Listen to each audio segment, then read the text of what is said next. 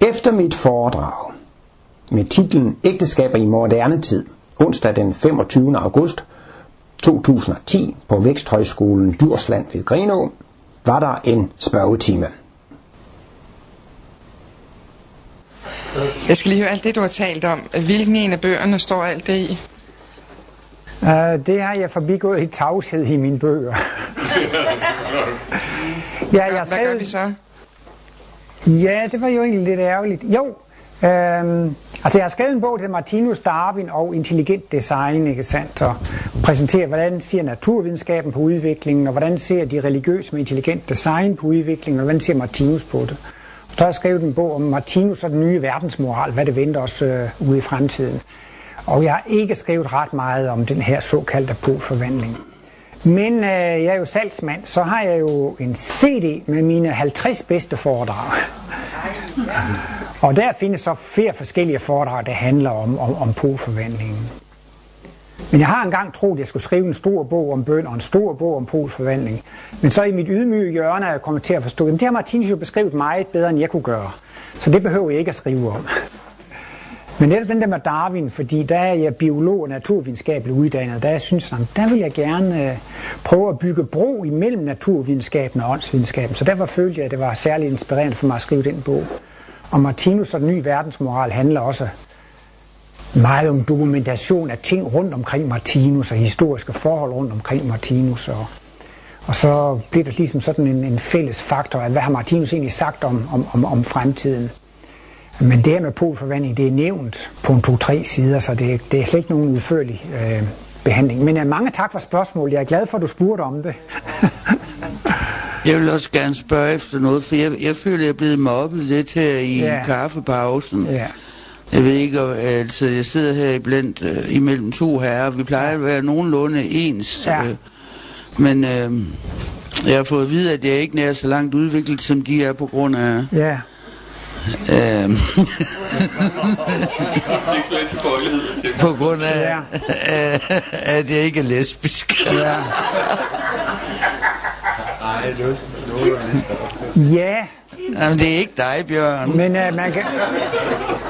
Det kan man jo selvfølgelig sige, uh, men man kan også sige, at hvis nu de mobber dig...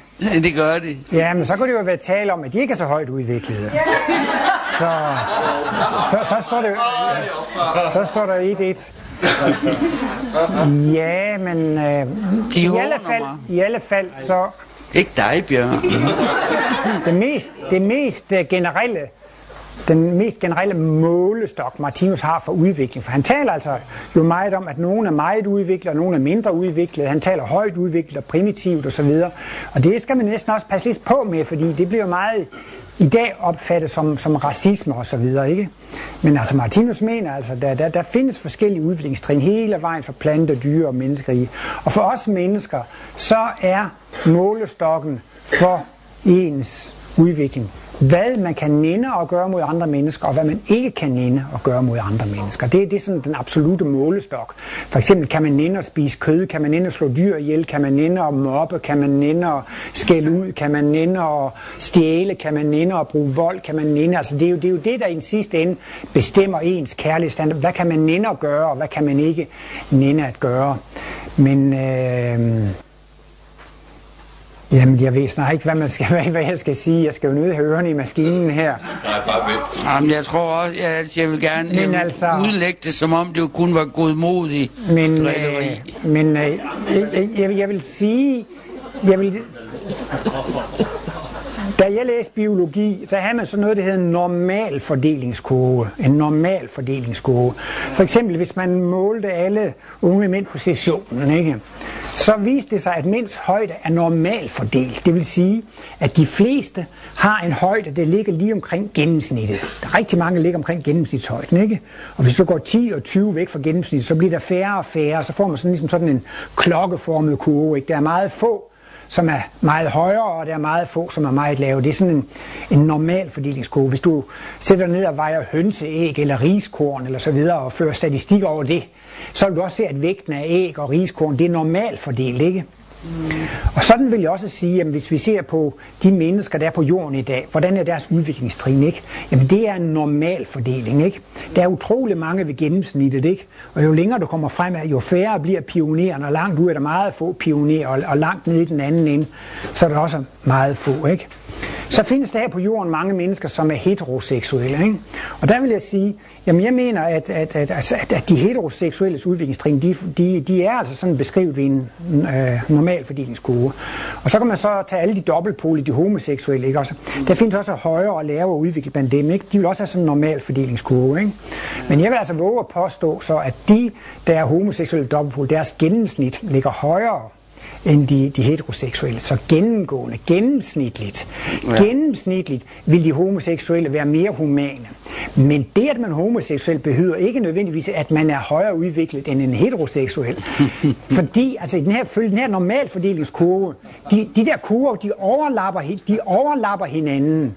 Så det kan godt være meget udviklede heteroseksuelle, som er mere udviklede en, en primitiv homoseksuelle. Så, så, men altså, jeg vil alligevel våge at påstå den, eller våge den påstand, altså at, at de, de, de homoseksuelle er gennemsnitligt mere humane og mere kærlige end, end heteroseksuelle. Ja. vil, du ikke, vil, du, vil, vil, du gerne, vil du gerne have mikrofon? Jeg vil bare spørge, fisk den ind nu, Inge-Lise. Åh, oh, men man får, man får et lille minus for at mobbe, så det trækker lidt fra. Hvis, hvis, hvis man kan nænde om mobbe, så får man minus 1 i karakterbogen.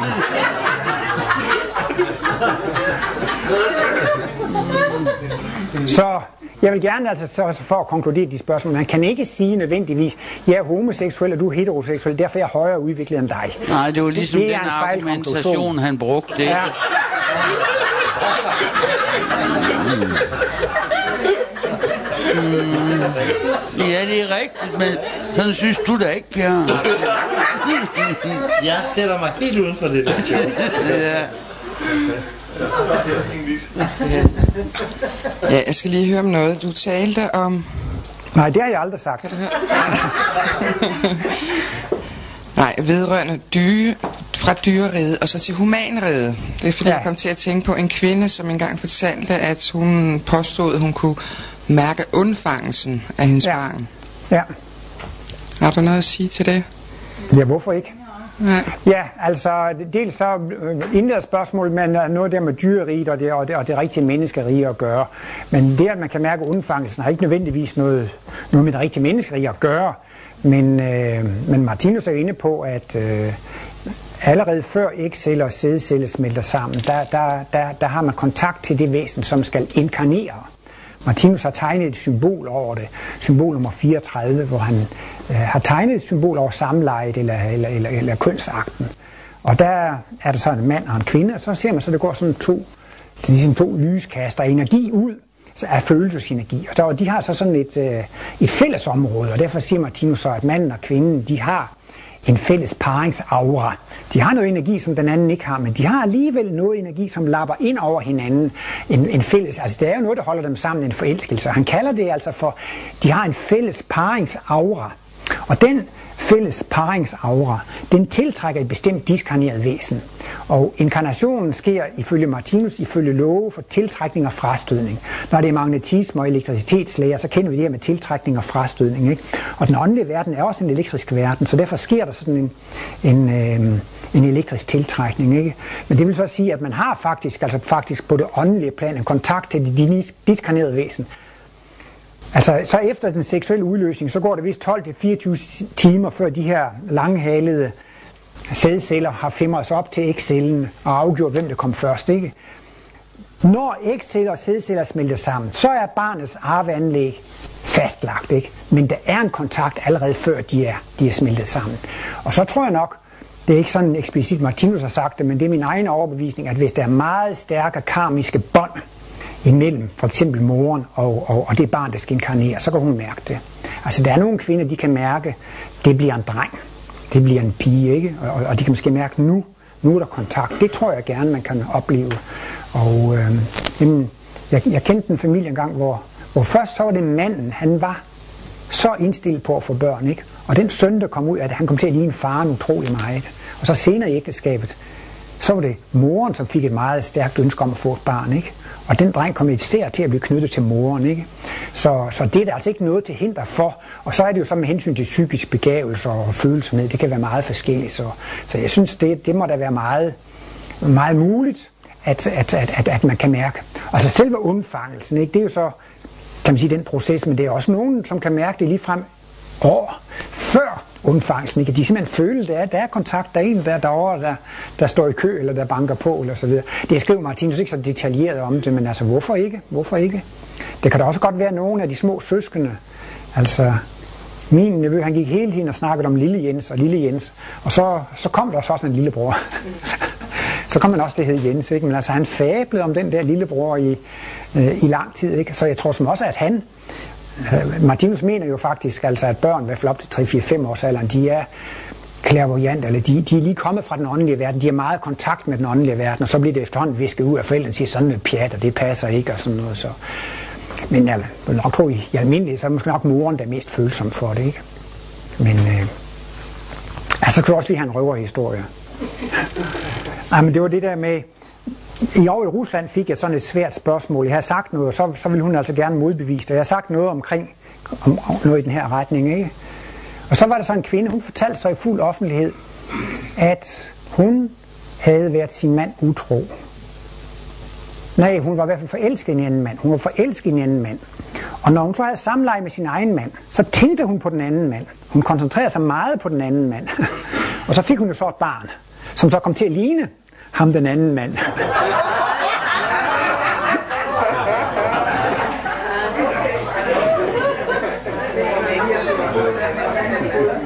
Så, men i alle fald, så findes der love for tiltrækning og frastødning, ikke? Og der findes jo meget karma i familier, ikke? Det kan også godt være sådan, at der er en mor, som har været hård ved sin datter, ikke? Og det har været meget krig mellem mor og datter, ikke? Så mener Martinus, det er ikke slut. Altså hvis, hvis der er uforløste følelser, enten er stærk forelskelse eller had, så mødes man igen, så er man altså karmisk bundet sammen, ikke? Så derfor kan man godt, og man kan blive så, kan man jo også omvendt det modsatte, at den der før var forældre bliver barn, og den der før var barn bliver forældre, og det kan også være søskende forhold og, og og så der er mange karmiske bånd. I forbindelse med det seksuelle, så skriver Martinus i livets bog, bind 5, at denne forelskelse mellem to mennesker kan under tiden være så stærk, at et liv er ikke nok. Og han siger altså, at man kan faktisk være gift med den samme person tre til fire liv efter hinanden. Men så er der altså ikke meget seksuel tiltrækning i det mere. Så er det ikke ret meget spænding i det mere. Og så kan de eventuelt fødes som søskende. Fordi normalt er det ikke nogen seksuel spænding mellem, mellem, mellem, mellem søskende, men, men han nævner det bare som en mulighed. Og det nævner jeg også bare for, altså, at, at der er altså virkelig karmiske forhold eller kræfter af tiltrækning og frastødning, når man skal, når man skal inkarnere, ikke sandt? Så, så, så, og, og, og nogle gange kan det være sådan lidt mere neutrale forhold, og nogle gange er det meget stærkt, især altså hvis det har været meget stærk kærlighed, meget stærk had, hvis det er meget stærk konfliktfyldt eller så videre, så, så kan det være ekstra meget energi på det, så man måske føler det som noget, noget ekstraordinært. Kan du fortælle noget om det der med, at man kan mærke i undfangelsesøjeblikket? Har du nogle erfaringer med det? I må eventuelt jo også gerne supplere med nogle associationer eller, eller personlige erfaringer. okay. Ej, til morgen formiddag kl. 10.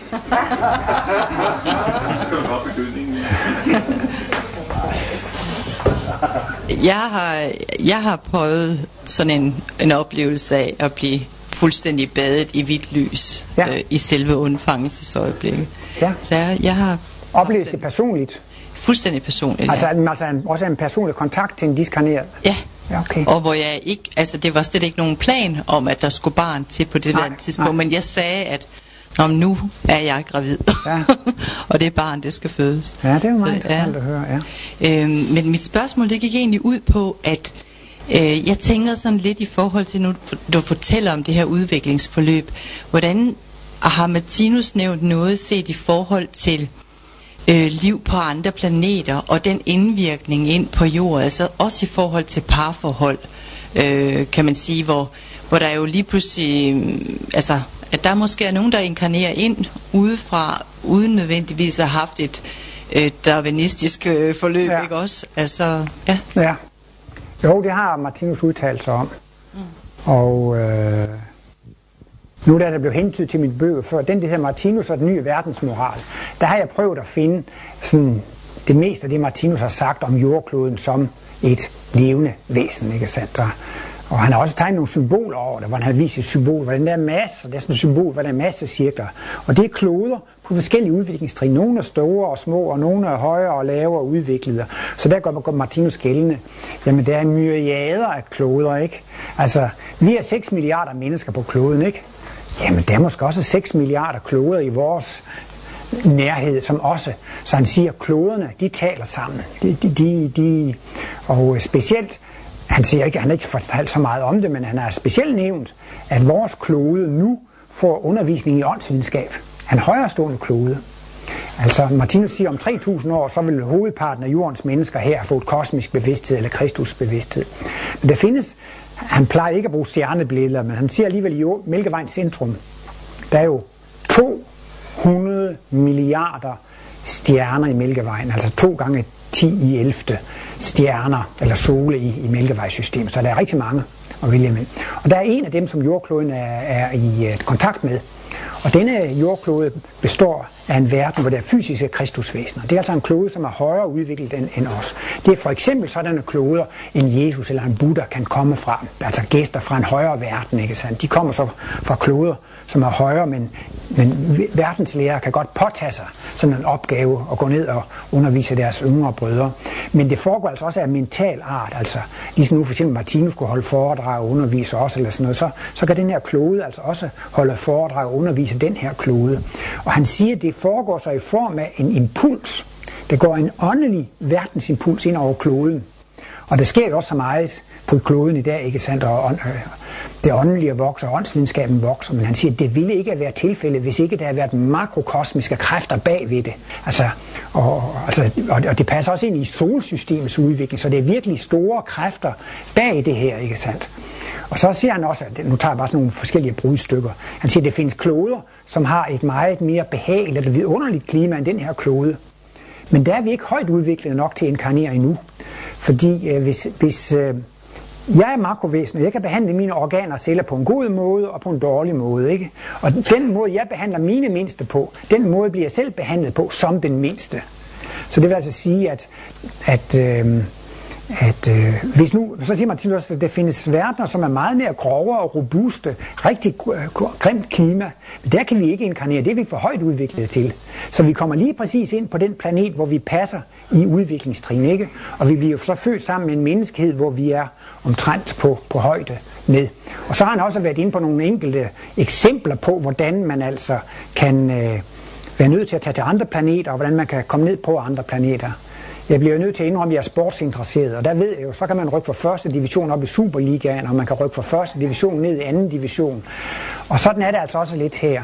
Martinus har fortalt, at i tidligere tider på denne klode, ikke? altså bare altså for, for, for 500 år siden, 1000 år siden, der var der meget højt udviklede mennesker på kloden, men de kunne ikke få de kunne ikke få åndsvidenskabelig undervisning. De var for langt foran deres fortid. De, de kunne ikke få deres permanent indvielse på den her klode. Så måtte de inkarnere på, på, på højere stående kloder. Det er ligesom, jeg kom fra en lille by der, så for at få realeksamen, så var jeg nødt til at, at tage til nabobyen, og for at få studentereksamen, var jeg nødt til at tage til Horsens, og for at få universitet, så var jeg nødt til at tage til København, eller sådan. Så er der altså også tidligere været nogen på den her provincielle planet, som faktisk var for højt udviklet til at kunne komme videre i deres uddannelse. Og de har så tidligere været nødt til at inkarnere på andre planeter. Men nu siger Martinus, nu er åndsvidenskaben inkarneret og materialiseret på den her klode. For den sags skyld er det ingen, der behøver at gå til andre planeter nu. Nu er kloden inde i sådan en udviklingsfase, at nu kan vi godt blive på denne klode og gå frem mod den kosmiske bevidsthed. Der er ingen hinder nu, men det har der været tidligere. Og så har han også været inde på, at, øh, at, øh, at på et tidspunkt, så vil der ikke være flere krige på den her klode. Men vi skal lære noget af krige, ikke? Og især de største krige, de skal jo lære noget af Hvordan kan to slagsbrødre holde op med at slås? Ja, de må jo slås indtil de bliver trætte af det, ikke? Så hvor, hvor langt og hvor mange gange de skal slås, det ved man ikke. Men hvis nu på et tidspunkt det ikke er mere krig på kloden, men der er nogle mennesker, som behøver mere krig for at komme videre i deres udvikling, så kan de ikke komme videre i deres udvikling på den her klode, fordi der er ingen, der kan påføre dem krig, der er ingen, der kan påføre dem en ubehagelig karma, så må de rykke ned i anden division. Det kan også være mennesker, for eksempel i regnskovene. Jeg så en film engang, så sagde de, her i Sydamerika har der tidligere levet 4 millioner regnskovsindianere. Nu bor der kun 300.000, ikke? Hvor er de gået hen? Jamen altså, de skal måske have 10 inkarnationer, 5, 10, 15, 20 inkarnationer mere i naturtilstand. Hvis de ikke kan få det her på kloden, så er det faktisk en fordel, at de bliver udryddet, ikke? Altså, selvom jeg ikke går ind for det. Så, så får de alligevel lov til at leve flere liv i øh, deres naturtilstand. Og han, men han mener så, at de naturmennesker i dag, som overlever mødet med civilisationen, de vil blive her. Og de vil så gå sammen frem med menneskeheden frem mod, øh, mod kosmisk bevidsthed. De vil så få en, hvad han kalder en forceret udvikling, altså en, øh, en ekstra hurtig udvikling, og den foregår i forbindelse med, at de vil møde så mange smerter og lidelser og problemer i deres kontakt med civilisationen. Men selve teknikken og videnskaben er opfundet, så det vil de hurtigt kunne tilegne sig. Jeg hørte også om nogle af de der aboriginals, de der øh, Astral, Australia der, når, når de kommer ind fra ørkenen og, og kommer på et autoværksted og sådan noget, så kan de lære ret hurtigt at reparere en bil eller sådan noget. Altså sådan de tekniske ting der, når de er opfundet, så, så kan de ret hurtigt lære de der ting. Så, så det er bare sådan lige lidt, lidt, lidt strejflys, men der, der, der, der er millioner, der er milliarder af, af, af planeter. Og øh, det er klart, at vi har fået noget ekstra tilskud, fordi i 1700-tallet var der kun 500 millioner eller 1 milliard mennesker på kloden, og i dag er der 6 milliarder. Så, så, de må altså bare, så er de bare kommet et andet sted fra. Martinus siger, at der kommer ikke nye væsener. Vi er alle sammen evige væsener. Men man kan flytte fra en planet til en anden planet. Og det kan jo også godt være, altså, at altså, Martinus siger sådan analog, altså man kan godt sige, at de enkelte mennesker, det, det er jordklodens hjerne. Så, så, så det kan være, at jordkloden skal have et vis antal hjerneceller for at få kosmisk bevidsthed. Ikke? Men altså Martinus har sagt, at jordkloden kan brødføde flere mennesker. Men om vi bliver flere, det har jeg lidt svært ved at, at, at, at helt sikker på. Jeg mener, han har i hvert fald været inde på, at der godt kan blive væsentligt færre mennesker på grund af katastrofer og krige. Og øh, denne faldende interesse for familielivet og interessen for, for, for kreative ting vil også medføre, at der kommer færre børn. Det har vi jo oplevet i det her nej, i de forrige århundrede, at i Danmark kom man under 2,0 barn per ægteskab, ikke? Kom ned på 1,6 og 1,9 og sådan noget, ikke? Så jeg kan ikke lige helt sige, hvor, hvor, hvor det havner på den her klode, når det kommer i, i balance. Men altså, der er mad nok til mange flere, end vi er nu. Hvis alle bliver vegetar, og vi fordeler ressourcerne. Når folk dør sult i dag, så er det ikke et udtryk for mangel på ressourcer, men det er et udtryk for, at vi ikke kan fordele ressourcerne på, på en retfærdig måde og på, på, en, på, en, på en lille måde. Men Martinus går ikke sådan ellers i, i detaljer med det, men, men øh, jo, altså han har, han har været inde på, at jordkloden har, har været vred på en anden himmellegeme. Altså, men, men, men han siger, at klodernes liv er lidt mere af mental art. Vi mennesker, vi kan omfavne hinanden og gå en tur med hinanden i hånden i skoven. Jordkloden, den drejer bare rundt om sig selv og drejer rundt om solen. Den kan jo ikke røre ved andre planeter, så den er i den fysiske verden, men, men den har lidt mere mentalt liv, så klodernes liv imellem hinanden, ikke? Så, så er klodernes liv lidt mere mentalt, vi er lidt mere fysiske i vores dyrerige. Jordkloden den er også i dyrerige. Dengang der kun var planter på kloden, så var, dyr, så var kloden i planteriget. Dengang der hverken var planter eller dyr på, på kloden, så var den jo i sit mineralrige. Ikke? Så, men øh, der har jordkloden altså haft en, en, en, en vredesudbrud med et andet himmellegeme, og det har den fået karma for. Den har fået en på Singadusen, og øh, det mener Martinus er årsagen til, at, at jordklodens akse er vippet. Så øhm, nu er den vippet 23 grader i forhold til lodret. Man må gå ud fra, da solsystemet blev dannet, at der var rotationsaksen øh, vinkelret på baneplanet. Men det har så gjort, at der er mørke og kulde heroppe i Norden om vinteren, ikke? Og det har gjort, at mange dyr og mange mennesker er blevet altså, er døde, ikke sandt? Og så kan man så sige, mener Martinus, jamen så er det jo jordkloden, den har jo mishandlet sine mikroindivider lidt, ikke? Og det er også det, vi gør, når vi bliver syge. Vi er jo på en måde selv ansvarlige for, at vi bliver syge, ikke? Og, og på den måde så har jordkloden så også været ansvarlig for at skabe dårligere forhold for os mennesker. Men Martinus mener alligevel ikke, at det er nødvendigt, at aksehældningen bliver rettet op, fordi vi har overvundet den gene, altså hjernecellerne af menneskene. Nu har vi elektrisk lys, og vi har varmeelementer, og dejlige vinduer, og huse og flyvemaskiner. Og så, så nu har vi egentlig overvundet de uheldige virkninger af, af, af af aksehældningen. Martinus ser det nemlig sådan, at det faktisk kun er 3.000 år til, at menneskene vil blive fuldkommende. Det er meget, meget kort tid. Der er selvfølgelig en lille opbremsning af jordklodens rotation, nogle få mikrosekunder, per år. Og, altså, det er muligt, at, at, at det vil forandre sig lidt, ikke? men altså, ud fra den mekaniske fysik, så skal der komme en impuls udefra for at ændre på jordklodens om, omdrejningsmoment, så, så, så der er ikke noget, der tyder på. Og han siger, at hvis netop den vil ret sig op, så vil det ske øh, meget store katastrofer. Der vil komme nogle katastrofer på jordkloden, naturkatastrofer, men de vil ikke være så voldsomme, så kloden skal invalideres af det. Altså, altså, altså hvis, hvis, hvis sådan aksehældningen skulle forandres, det vil være det ville være en kæmpe katastrofe. Sådan en grovkarma skal jordkloden ikke have nu, mener Martinus, fordi netop fordi vores jordklode er begyndt at få en, en undervisning i åndsvidenskab. Jordklodens indvielsesproces er ifølge Martinus allerede begyndt. Da menneskene begyndte at interessere sig for åndsvidenskab, så begyndte jordkloden at blive indviet. Altså, og Øh, så var der 1000 mennesker, og så var der 10.000 eller 100.000, der er interesseret i det. Altså, så vokser det. Det bliver bare flere og flere mennesker, som bliver interesseret i åndsvidenskaben. Så jordkloden er inde i en indvielsesproces. Ikke?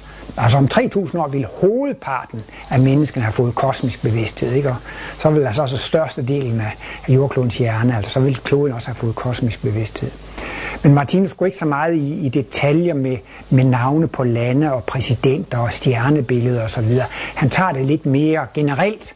Så, så da jeg opdagede, at han havde talt om Mælkevejens centrum, så gav det et helt gib i mig. Har han virkelig været så så specifik eller sådan noget. Men der er altså lige et par artikler, hvor han har henvist til den der klode i Mælkevejens centrum. Han har også antydet, at, at pyramidebyggerne kom fra den planet, og, og at Keopspyramiden er, er, er bygget af højt indvidede mennesker. Og det var der, da, da det startede med, at, øh, at menneskene var modtagelige for en højere åndelig vejledning. Det er også sådan nogle af de små ukulte detaljer, som Martinus er kommet med, men vil man have mange af dem, så skal man jo gå til teosofien. Der er jo mængder af, af sådanne øh, så Martinus har prøvet at holde sig på det principielle og det generelle, så derfor taler, giver han ikke andre planeter navne og nævner ikke sådan, men altså i princippet, ja, så kan man gå op og ned af i systemet. Men når, når vi mennesker fik, når, når hans øh, medarbejdere troede for ham dem sig selv, at de var at de var meget højt udviklet. Så sagde han, ja, men alene det, at man er født på den her klode, er jo sig selv en betænkelig sag. Altså det, at vi er født normalt ind på den her klode, viser noget om vores udviklingstrin, ikke? Så er den selvfølgelig sådan lidt normal fordel, men, men altså, der er alligevel et stykke at gå endnu, når vi er blevet født ind på den her planet. Ja, værsgo. Jamen, jeg kunne godt tænke mig at spørge om det, du sagde om øh, altså vores mikrokosmos, altså, og det, at vi bliver syge. Ja.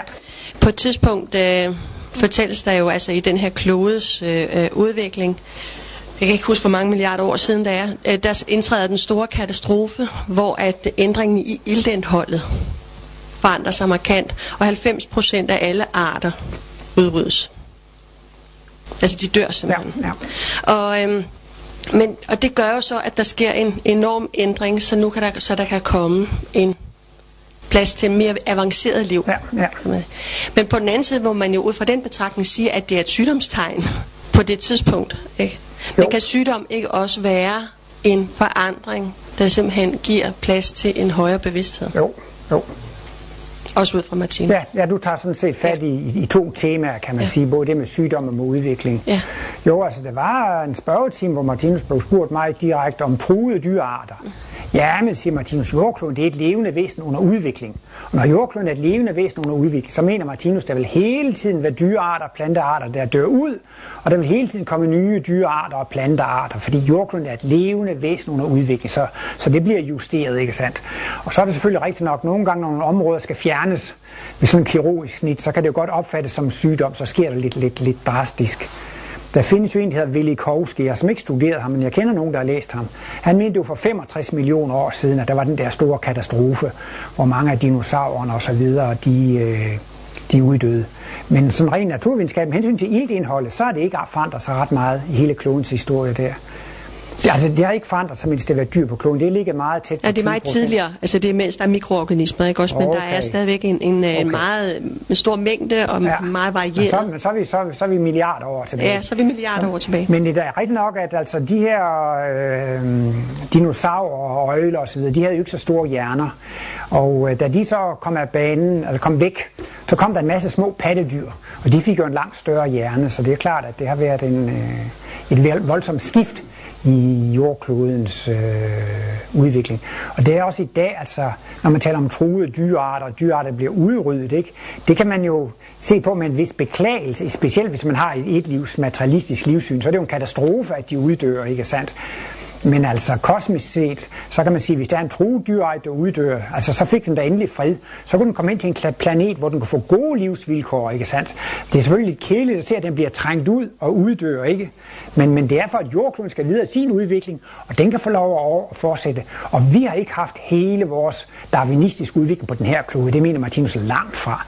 Vi behøver ikke at have været orme og fisk og krybdyr på den her klode. Vi har været på mange forskellige kloder i løbet af vores øh, darwinistiske udvikling. Men altså, derfor kan vi jo godt være knyttet til jorden i en lang række inkarnationer, som, som mennesker for eksempel. Ikke? Øh... Nej, det er jo det der med, med, med sygdom også. Øh, jo, altså, ja, at øh, det kan se lidt drastisk ud, når det bliver udryddet, ikke sandt? Men, men det er så... Øh, de skal ud på en eller anden måde. Men... Øh, Hvad tænker du på de vilde dyr? Eller? Øh, Jamen altså, ja, de vilde dyr, altså nu, nu, hvis nu vi går det der 65 millioner år tilbage, der var der altså mange dinosaurer eller nogle kæmpe store krybdyr, som havde nogle relativt små hjerner, ikke sådan nogle, det, det er jo sådan næsten nogle monster, ikke? Øhm, de dominerede kloden, ikke? Og når de dominerer kloden, altså hvad kan man sige, hvis dinosaurer dominerede kloden, så var kloden jo sådan egentlig en dinosaur, ikke? Altså i hvert fald kan man sige, hvis det højeste udviklede liv på en klode, det er fisk. Så er kloden egentlig en fisk. Eller hvis, hvis det næsten kun er vegetation eller planter på en klode, så er kloden jo faktisk en plante. Men Martinus, når du så er inde på det der med de vilde dyr, han har sagt, en gang, når vi bliver rigtige kristusvæsener osv., så, videre, så skal vi ikke have nogle, nogle dyr, der er giftige og farlige for os. Så siger han altså, alle de for mennesket giftige og farlige dyr, de vil ikke inkarnere, når vi når frem til det rigtige menneskerige. Og han refererer til, at jordklodens åndelige lægemer, altså så at sige jordklodens aura, den bliver en sådan art, så det kan ikke lade sig gøre, at disse dyr inkarnerer. Men som du er lidt inde på, men, men, men døden må jo have en årsag. Altså, de må jo så blive udryddet på en eller anden måde, og måske altså alligevel ved lidt gift eller miljøforurening, eller, eller hvad, hvordan det nu sker rent praktisk, ikke sandt? Men det, der ligger til grund for det, når de forsvinder, de for mennesket farlige dyr, så er det altså faktisk fordi, at jordkloden har fået en anden aura, den har fået en anden udstråling.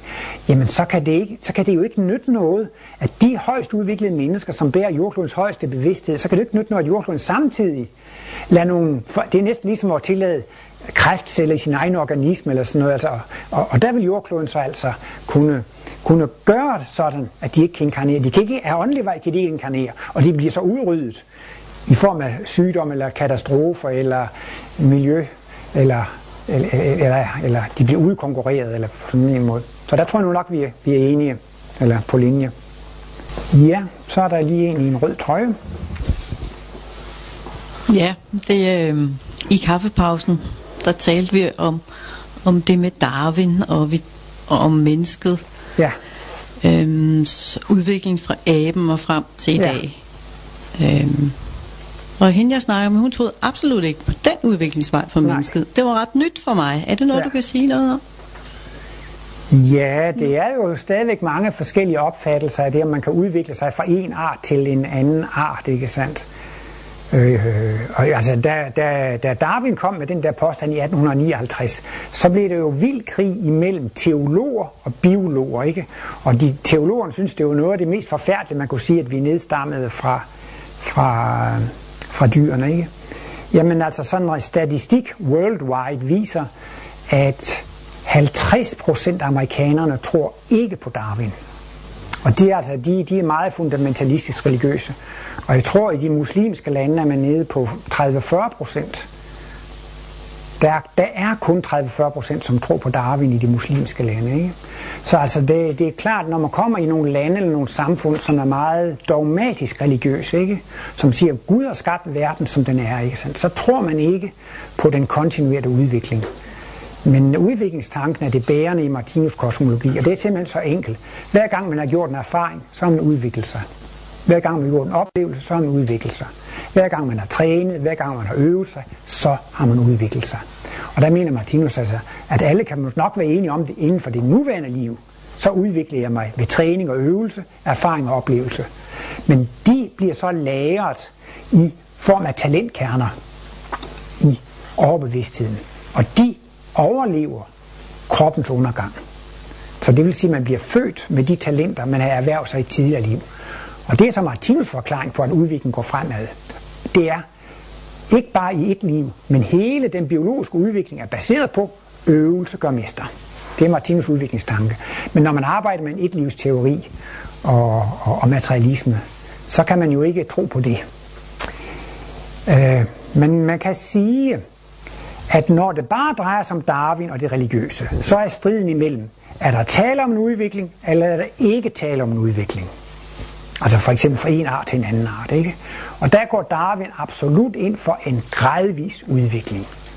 Små gradvise modifikationer gør, at den ene art udvikler sig til den anden art. Det er Darwins udviklingslære, ikke? Og det går Martinus også ind for. Martinus går ind for en gradvis udvikling.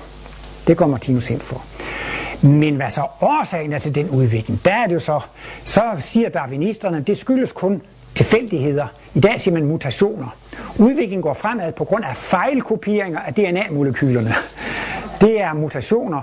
Og så er det, og motoren det er, at det er de bedst egnede, der overlever i kampen. Ikke? Så det er sagtens en slags bevidstløs udvikling. Det er tilfældighederne, der fører udviklingen frem. Øh, så er der nogen, der siger intelligent design. De siger, de vil gerne med videnskabens midler modbevise darwinismen. Ikke? De vil gerne modbevise det. Og så prøver de at finde en lang række argumenter for, at det kan ikke være foregået i små, gradvise trin. Og et af de steder, man tager fat, det er blandt andet i biokemien. Altså, jeg har også selv læst biokemi, og man kan sige, at biokemi, det er cellens kemi. Og så er det så, man siger, jamen, hvornår opstod liv? Det opstod ikke engang den første celle opstod, ikke? Jamen, hvordan opstod det? Jamen, det opstod ved en tilfældighed. Men så viser sådan en celle, så skal der være kulhydrater og fedtstoffer og proteiner, og der skal være enzymer af den ene og den anden og den tredje og den fjerde og den femte. Og alt skal være på plads samtidig. Altså hvis for eksempel man siger, at blodet det skal have 10 forskellige enzymer for at koagulere. Bare man mangler et af de 10 enzymer, så har man blødersygdommen. Jamen så kan de 10 enzymer, de kan jo ikke være udviklet gradvis. Alle 10, alle 10 enzymer må, må være på plads, før de kan give en overlevelsesfordel. Så, så der er altså nogle argumenter, fordi darwinismen siger, at en egenskab kan kun føres videre, når den giver en overlevelsesfordel. Så kan det ene enzym ved en stor usandsynlighed blive dannet, det andet, og det tredje, og det fjerde, det femte, syvende. Men så længe der for eksempel bare er ni enzymer, der, er, der er, er lavet, så giver det stadigvæk ikke nogen overlevelsesfordel. Og så vil de ifølge Darwin forsvinde.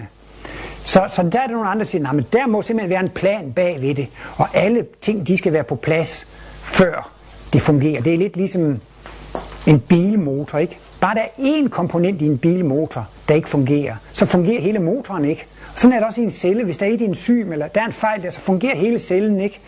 Så ligesom, jamen, det må, jo, det må jo være ligesom en bilmotor med en celle. Det hele må jo ligesom være, være udtænkt og være planlagt på forhånd. Og der mener Martinus absolut også, at ja, der er. Han brugte han jo ikke det der moderne og intelligent design, men han talte om et visdomsrige, hvor alle organismer og celler og organer, alt var blevet planlagt. Og, så der findes en bevidsthed bag ved udviklingen. Ikke? Og grunden til, at darwinister og så de, de religiøse har kunnet skændes i 150 år, det er, at begge parter har ret. Begge parter har ret. Det Darwin har ret i, det er, at udviklingen foregår gradvist. Og det de andre har ret i, det er, at der er en bevidsthed bag ved udviklingen. Der er en mål. Der er en mål med udviklingen. Og der er også et formål med udviklingen, altså en hensigt, en plan. Og, og det hele er gennemtænkt, ikke? Så begge parter har ret. Men der er det så ligesom, Martinus kan samle det og sige, det der i darwinismen, det er det rigtige, ikke? Og det der i, i, i Bibelen, Martinus siger sådan set også, det er sandt, det der står i Bibelen. Han ser det bare symbolsk, og ikke, og ikke så bogstaveligt, og ikke så bogstaveligt. Øh, men, øh, men jeg tror her i Skandinavien er der 90 procent, der mener, at Darwin er rigtig. Jeg mener, det er Danmark og Finland og Island og Norge og Sverige der, hvor der er flest darwinister. Øh, så, så, så i katolske lande der er det måske også egentlig på 80 procent eller sådan noget. Så det er sådan, vi er et af de steder i verden, hvor der er flest, der, der går ind for darwinismen, så at sige. Ikke? Men det er jo sådan meget materialistisk, at det beror på tilfældigheder. Altså, jeg er jo kommet i naturvidenskabelige miljø, så hvis man så siger, jamen der er jo et mål med udviklingen. Ha! Det er dybt religiøst, ikke sandt? Der er en mening med udviklingen, der er en mening med livet. Det er bare religiøsitet, det kan vi slet ikke forholde os til. Altså de, de, de forkaster fuldstændig, at der er et mål, en plan, en idé med udvikling. Det kan vi ikke vide noget som helst om. Det er tilfældigheder, og så er de bedste egnes overlevelse. De tror selv, at de har en 100% materialistisk teori, men de snyder lidt, fordi man kan spørge, hvorfor vil nogle gener overleve? Hvorfor vil et dyr overleve? Hvorfor vil de overleve? Og der er Martinus siger, at det er en bevidsthedsegenskab. Vi har alle sammen et urbegær efter at op- opleve livet. Vi har alle sammen et evigt jeg, og vi har altså alle sammen en evig lyst til at opleve livet. Og det er åndeligt, det er noget bevidsthedsmæssigt. Vi vil alle sammen opleve livet. Og derfor kæmper de for at overleve. Men de tror, de har en 100% materialistisk teori. Og grunden til, at darwinismens teori holder, det er fordi, at de griber fat i de bedst egnes overlevelse. Og de tror, at de bedst egnes overlevelse er et rent materielt fænomen. Det er det i virkeligheden ikke. Fordi det er jo, det er jo lysten til livet, som er en evig åndelig bevidsthedsegenskab, der driver udviklingen frem. Men den, motoren i al udvikling er ifølge Martinus opfyldelse af ønsker, længsler og begær. Hvorfor lever vi? Hvorfor fortsætter vi? Fordi vi har nogle ønsker og længsler, som ikke er opfyldte. Og han siger også lige frem, sådan næsten poetisk, uopfyldte ønsker, længsler og begær er de tråde, der forbinder den ene reinkarnation med den anden. Når vi dør og kommer over på det åndelige plan, det er så vidunderligt skønt. Hvorfor skulle vi nogensinde gå ned i den her jammerdal igen?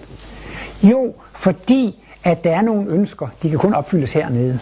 Og derfor kommer man tilbage med stor glæde for at få de her ønsker og begær opfyldt. Ikke? Og det er jo en helt anden forklaring for, hvorfor går udviklingen fremad. Det er fordi, vi vil opfylde vores ønsker, længsler og begær. Hvorfor bliver vi fuldkommende til sidst? Det er fordi, vi selv gerne vil være fuldkommende, ikke sandt? Og det er jo fuldstændig ud af darwinismen. Der er slet ikke noget bevidsthed, der er ikke noget plan, der er ikke noget formål. Øh, og, og altså mener, hvordan kan fejlkopieringer være en drivkraft? Det er sådan helt, helt uforståeligt næsten. Men øh, ja, det spørgsmål var, om man kunne forstå, hvorfor der var ikke nogen, der... Jamen, altså, det, det, er jo, det er jo også sådan lidt en intellektuel interesse, om man er interesseret i darwinismen og de der udviklingsmekanismer, men, men generelt set, så, så er det jo både inden for kristendom og jødedom og islam, altså jo mere fundamentalistisk religiøs man er, jo mere hælder man jo til, at Gud har skabt tingene, som de er. Men jo mere intellektualitet og, og videnskab, der kommer ind i det, så begynder man at forstå den der gradvise udvikling. Så Darwin har halvvejs ret. Ja, der er en gradvis udvikling, men det er ikke døde tilfældige kræfter, der driver det frem, og det er ikke bare den der kamp, der er i naturen. Det, der, der er helt andre mekanismer bag. Og de andre har så også halvt ret, ikke sandt? Ja, der er bevidsthed bagved det, der er design bagved det, ikke? Men, øh, men, det, men altså, de, de, de, de tror ikke på, at man kan forandre fra art til art. Det var også det, jeg sagde til at begynde med. Vi er evige kosmiske rejsende. Vi er under evig forvandling. Intet forbliver det samme. Hvis man skal leve i al evighed, så skal man kunne opleve noget nyt i al evighed. Så derfor er, er livet jo totalt dynamisk. Livet består i en evig forandring. Der er også nogen, der siger om, om floden Ganges, det er aldrig den samme flod, der kommer. Det kommer altid nogle nye vandmolekyler, nye partikler. Det, det, det er en evig forvandling. Vi lever i en evig forvandling. Så hvorfor skulle vi være bundet til at være den samme art i al evighed, ikke sandt? Martinus siger ligefrem, vi har engang været atomer og molekyler, vi har været celler, vi har været organer, vi er organismer, vi skal blive til kloder, til solsystemer, galakser, galakserhobe, det er alt sammen levende væsener.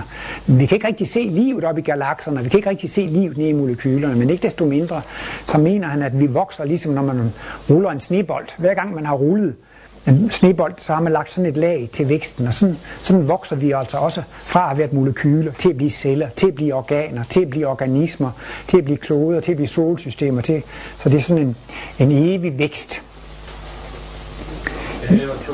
Ja, så får du lige en mikrofon. Godt. Og nu, øh... Tættere på. Tættere på, ja. Du startede med dit foredrag. Sagde du noget om, at øh, for 100 år siden, der levede mennesker i ægteskab. Cirka 90 procent af mennesker levede i ægteskab. Ja. Og i dag, der lever vi... 50 procent alene. Ja, sådan mener statistikken okay. har sagt. Øh, så er det mit spørgsmål, det er, hvordan udvikler det vil være fremover? Jeg tænker op på, at uh, Martinus har skrevet en del om uh, det, det, det nye menneskerige. Han skriver, at i de sidste 10 i, i det her liv, det jordmenneskelivet her, der, der er sket en masse ting. Han har skrevet lidt, jeg tror det er Kosmos, jeg læste det en gang, hvor han fortæller, at to tredjedele af verdensbefolkningen vil blive udslettet. Ja, så har vi sådan lige taget hul på et par forskellige emner. Ja. Ja. Nå, men altså, Ja. det er bare for, jeg vil godt lige finde frem til, hvor står vi hen i dag? Altså, i Ja. forhold til vores udvikling. Ja, men det er da også lidt af, af, af et, et paradoks. Man kan sige, at på den ene side udvikler vi os mod at blive mere og mere individuelle. Vi vil have vores eget, man vil have sit eget rum, sit eget værelse, man, man, man vil være selvstændig, man vil være individuel. Men ikke desto mindre bliver man mere human og kærlig. Man bliver mere interesseret i andre mennesker. Man vil have mere med andre mennesker at gøre, og man vil få meget mere at gøre med mennesker. Altså man kan sige det gamle, så isolerer man sig i familien, og så er det kun familien, der tæller det hele, ikke sandt? Og så har man ikke sin egen identitet, man har ikke sin egen frihed, fordi man skal leve inden for familiens snævre rammer, og man har ikke ret større horisont ud over familien, ikke? Så det nye bliver sådan set lidt dobbelt. Han har sådan beskrevet lidt med hensyn til boligforhold, så siger han, at i fremtiden så vil folk ikke bo i store byer, men de vil bo på store godser eller store paladser, hvor der vil være sådan, at man har sit eget. Man har sin egen lejlighed, eller sit eget sted at bo, men det vil være meget med fælles spisning og fælles arrangementer osv. Så på en måde, så bliver vi mere sociale. Vi får mere med mennesker at gøre ud over familien, men alligevel bliver vi mere individualister. Vi vil, altså, vi vil ikke bindes i parforhold. Vi vil ikke bindes til andre mennesker. Man vil ikke have de her bånd. Man vil være fri. Og så man kan, altså, ligesom, at man kan sige, man kan have mange forskellige venner, og så kan man ses med en ven, og så ses man en måned efter, eller to måneder efter. Det går der ingen skår i glæden af, fordi man er bare venner. Men hvis det er sådan et, et kæresteforhold og et ægteskabsforhold, så har man jo mere det her ejerforhold. Man, man er bundet. Så man, og, og, og, og, på et vist tidspunkt, så er det jo ideelt at være i et parforhold, for det er det, man vil. Men mange lader sig skille, fordi de føler sig bundne. De føler, at ægteskabet er en spændetrøje, ikke? Så i fremtiden vil man altså være individuel og fri. Men det paradoxale er, at man vil alligevel blive mere social og have mere med andre mennesker at gøre alligevel. Så jamen altså, Martinus har nogle gange refereret til noget, der står i Johannes åbenbaringen, ikke? Og Johannes åbenbaringen øh, er der jo noget med, at mennesket skal deles i tre dele, ikke sandt? Og sådan som Martinus har udlagt det, så, så mente han, at det handlede noget om, at en tredjedel af jordens mennesker skulle, øh, skulle blive dræbt ved dommedag. Og en tredjedel skulle blive såret og lemlæstet, og en tredjedel skulle gå igen uberørt, ikke? Uh, og vi lever jo så uh, i det, Martinus kalder for dommedag, fordi det er ikke bare en dag, det er altså et par århundreder. Han sagde, at dommedag startede med Første Verdenskrig, og det er ikke færdigt endnu. Og han åbnede også mulighed for, at der kunne komme et par verdenskrige mere. Og nogle gange så siger han, ja, det skal jeg selvfølgelig forstå symbolsk, men andre gange så, så antyder han alligevel måske, at det kan blive tale om ret store tal. Han har tegnet et symbol, hvor han så også har inddelt menneskeheden i tre tredjedele, ikke? Og den ene tredjedel, den, den går helt fri af, af, af drabs og, og, og lemlæstelse. Og så er der altså en tredjedel, som, som bliver dræbt. Det er på en måde lidt mere noget at blive dræbt, og endda, hvis man bliver dræbt på krigens første dag, fordi så bliver man ret hurtigt løftet over på det åndelige plan. Det er snarere værre at, at blive lemlæstet på krigens sidste dag, og gå resten af livet og være såret og lemlæstet osv. Så, videre. så ja, altså man kan sige, at øh, Martinus har udtalt sig sådan lidt, lidt, lidt, lidt, lidt løst om det der, ikke? Og øh, Martinus opgave er heller ikke at være profet, og man skal ikke bruge det hjemme. Martinus har sagt, at det vil komme, og så kommer det sådan, og så tror man på Martinus, fordi han har profeteret det. Martinus vil prøve at lave en åndsvidenskab, hvor han har nogle argumenter og nogle analyser. Når man gør sådan, så får de de og de konsekvenser, når man gør sådan, så får de de og de konsekvenser. Ikke?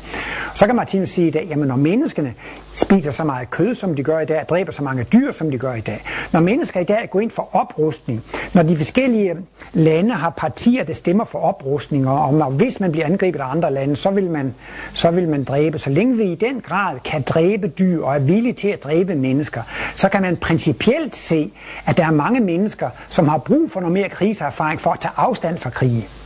Men han mente som eksempel, de skandinaviske lande, der er skandinaverne gennemsnit så humane. Vi har ikke brug for flere krige, fordi der er ikke ret mange skandinaver, der har lyst til at, at dræbe i krig. Men der er mange mennesker på den jordklod, som stadigvæk godt kan dræbe for sin religion, som kan dræbe for sin land. Hvis de bliver angrebet i en krig, så er de villige til at sætte sit liv på spil for, for deres religion, for deres lands skyld, ikke sandt? Hvordan skal de lære at holde op med det? Jamen det er altså ikke andet end at gå erfaringens vej. Hvis man kunne tage en pacifist og så en soldat og stille dem op mod hinanden, så er det mærkeligt faktisk, at pacifisten er den, der har mest kriserfaring. I løbet af de tidlige inkarnationer har pacifisten fået så meget kriserfaring, at nu vil han ikke have krig mere. Men soldaten er måske kun midtvejs eller tre kvart igennem. Soldaten, som stadigvæk kan gå i krig og dræbe, mangler altså stadigvæk noget kriserfaring for at tage afstand fra det. Første verdenskrig producerede pacifister, anden verdenskrig producerede pacifister. Vietnamkrigen, Irakkrigen, hver eneste krig, så er der nogen, som siger, nu vil ikke i krig mere. Men der er stadigvæk mange, som stadigvæk vil i krig, ikke? Man skal også tænke på, at da vi første og anden verdenskrig rasede her på kloden, var det nogen nogle væsener, som var diskarneret var på det åndelige plan. Det kan også være nogle af dem, der har brug for at få krige. Så må der jo komme flere krige. Mm. Så, så det kan man jo så sige, åndsvidenskabeligt set, så kan man se, når menneskene dræber så mange dyr, og de er så krigerisk indstillet, så kan man godt forstå, at der er brug for flere krige, for at lære, at de skal holde op. Men om det bliver en tredjedel eller hvor mange, det, det, det, det, det ligger sådan lidt over i den profetiske afdeling. Det skal man ikke hænge sig så meget ved. Og Johannes åbenbaring, jeg tror det er der Martinus har de der tredjedel fra, ikke? Meget i Bibelen er jo et symbolsprog, men muligvis bliver det så mange. Martinus skulle engang have sagt, at første og anden verdenskrig, det var kun hvad hedder det, forløb og symptomer for det, det ville komme.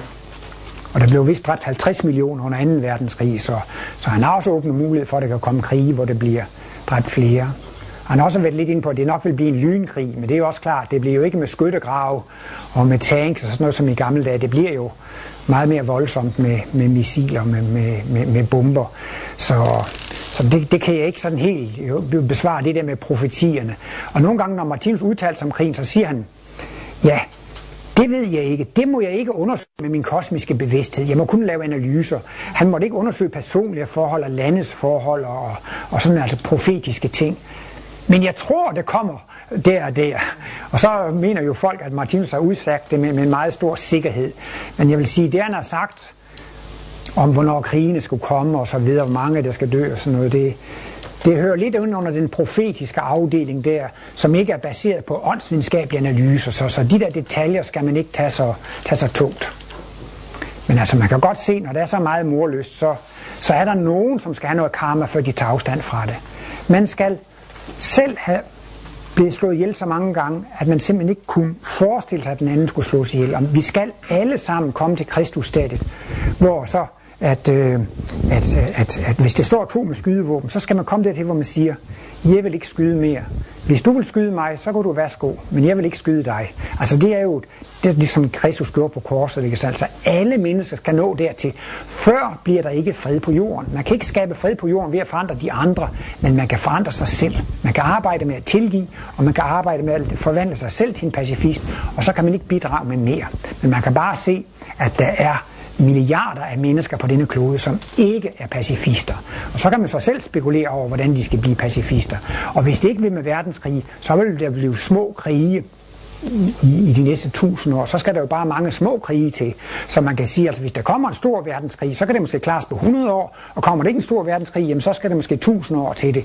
Og, og det, det, det kan man sige, det er jo ind under den profetiske afdeling, om det bliver hurtigt eller langsomt. Men, men det er klart, at man skal have kriserfaringer for at tage afstand fra krig. Og der er mange mennesker, som mangler flere kriserfaringer for at blive pacifister. Det er der. Så var der, du har fået mikrofonen. Ja, det har, det har jeg. Men du har næsten lige i sådan en lille sløjfe besvaret det, fordi du ligesom tog os ja. alle sammen med. Fordi jeg ville have flettet ind, at det er jo ikke bare det er dem, der drager ud i krigen og dem, der trykker på knapperne, men vi er jo alle sammen så infiltreret i det gennem økonomien. Ja. Ja, men det fik du lige selv oh, ja, men så kan man selvfølgelig også sige, altså, at, øh, at øh, der er jo også nogen, der siger, når man sådan regner på det, så, så er det jo flere mennesker, der er blevet slået ihjel af fattigdom end af krig. Og altså at den økonomi, vi kører på jordkloden i dag, ikke sandt, er jo med til at, at skabe en ulige fordeling af ressourcerne på kloden, som gør, at mange dør i fattigdom. Ikke? Og Tinus har jo skitseret, hvordan vi skal få verdens forenede stater, hvor al privat ejendomsret skal afskaffes alle levende væsener skal eje en lige stor brøkdel af jordens ressourcer. Altså det skal blive en total retfærdighed på, på, på, på kloden. Ikke? Og så, så, så verdensøkonomien er jo virkelig en voldsom dræber. Altså hvad kan man sige? Altså havde vi haft en verdensstat i dag, så ville man have hjulpet helt anderledes i Pakistan end i dag, ikke? For nu har vi stadigvæk individuelle lande. Ja, men nu, nu skal vi jo have en sparepakke her for at, at, at, at klare finansloven for næste år, og, og, og sådan har de forskellige lande, ikke sandt? Altså det, det bliver helt anderledes lagt op, når der kun er én økonomi, og det er verdensstatens økonomi, ikke? Og alle er fuldstændig øh, lige. Så, så det, det, det er jo også en slags skjult krigsførelse med økonomien, ikke? som gør, at de rige, sådan er det jo også på det private og i Danmark og på verdensbasis. Dem, der har pengene, giver jo ikke frivilligt afkald på dem. Og det er også ligesom sådan en sygdom, det, det, kommer, det skal gå lidt hårdt til, før de, der har pengene, vil give afkald på dem. Ikke? Men det er klart, at også hvis politikken skulle regeres af, af videnskab, ikke, så tror jeg, at folk vil sige rent videnskabeligt, at vi skal alle sammen have lige stor del af goderne. Ikke? Og så må man regne ud, hvordan skal man bære sig ad med at fordele alle jordens ressourcer ligeligt. Ikke? Og så vil man også til sidst videnskabeligt kunne regne ud, så bliver man nødt til at afskaffe kapitalismen. Man bliver nødt til at afskaffe den private ejendomsret. Men selvfølgelig må man gerne have fire sæt sko og fire sæt tøj og sådan noget, som ens eget, men ikke behøver at dele med andre. Men altså kul og koks og olie og landarealer og så videre. Martinus har også sådan lidt, lidt for sjovt jo sagt, ja, hvis det kunne lykkes at monopolisere solskinnet eller luftens ild, så kan man godt regne med, at man skulle betale for det. Så bare for at ånde ild, ikke sandt, så skulle man måske betale et firma i Japan, og hvis man har lidt solskin, så skulle man betale et firma i USA. Men det er endnu ikke lykkedes nogle firmaer at monopolisere ilt og solskin. Men det er lykkedes nogle lande at monopolisere guld og olie og jern og så videre, ikke? Og, og, og så kan de blive rige på de der ressourcer, ikke? som jo i virkeligheden tilhører alle mennesker, som er født på jordkloden. Så Martinus har skrevet Livs bog, bind 1, 4. kapitel, et internationalt verdensrige under skabelse. Og der har Martinus så forklaret, hvordan at den fremtidige økonomi skal skabes, sådan så alle kan komme til at leve øh, ligeligt og, og, og retfærdigt. Og sådan som det er nu, så er det faktisk altså også en måde at føre krig på, at fortsætte med, med markedsøkonomien. Markedsøkonomi er jo faktisk en slags junglelov.